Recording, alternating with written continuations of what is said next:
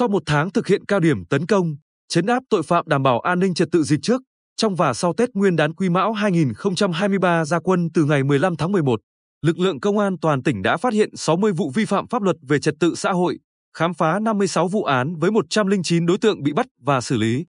Cuối năm là thời điểm các loại tội phạm gia tăng hoạt động với nhiều thủ đoạn tinh vi, xảo quyệt. Trong đó, nổi lên tội phạm trộm cắp, lừa đảo chiếm đoạt tài sản, ma túy và tội phạm về an toàn thực phẩm.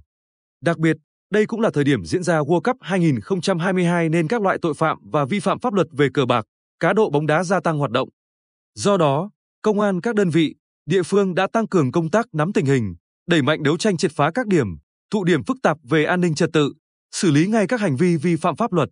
Đơn cử, lúc 2 giờ ngày 1 tháng 12, Phòng Cảnh sát Hình sự Công an tỉnh bắt quả tang ổ bạc dưới hình thức cá độ bóng đá do bị can Đoàn Huy sinh năm 2000, ở xã Phước Hiệp, huyện Tuy Phước cùng ba đối tượng tham gia với tổng số tiền cá cược khoảng 200 triệu đồng. Hay như qua công tác nắm tình hình, Phòng Cảnh sát Môi trường Công an tỉnh kiểm tra đột xuất tại công ty trách nhiệm hữu hạn TA thành phố Quy Nhơn chuyên sản xuất nước uống đóng chai, đá tinh khiết, phát hiện sai phạm quy định về an toàn thực phẩm, đã ra quyết định xử phạt hành chính 14 triệu đồng. Các ổ, nhóm, đối tượng mua bán, tàng trữ, tổ chức sử dụng trái phép chất ma túy cũng bị lực lượng công an nhanh chóng triệt xóa. Cụ thể, công an toàn tỉnh đã xử lý 16 vụ với 34 đối tượng. Quán triệt tinh thần đảm bảo an ninh trật tự, an toàn xã hội từ sớm, từ xa và không có vùng cấm. Các vụ việc vi phạm pháp luật, nhất là phạm pháp hình sự trong dịp này phải được nhanh chóng nắm bắt, điều tra và xử lý dứt điểm. Nên qua một tháng cao điểm, tình hình tội phạm về trật tự xã hội trên địa bàn tỉnh cơ bản được kiểm soát chặt. Đáng mừng là không xảy ra vụ trọng án nào. Công an toàn tỉnh đã khám phá trên 93,3% vụ phạm pháp hình sự, vận động đầu thú 15 đối tượng truy nã, trong đó có 4 đối tượng truy nã đặc biệt nguy hiểm.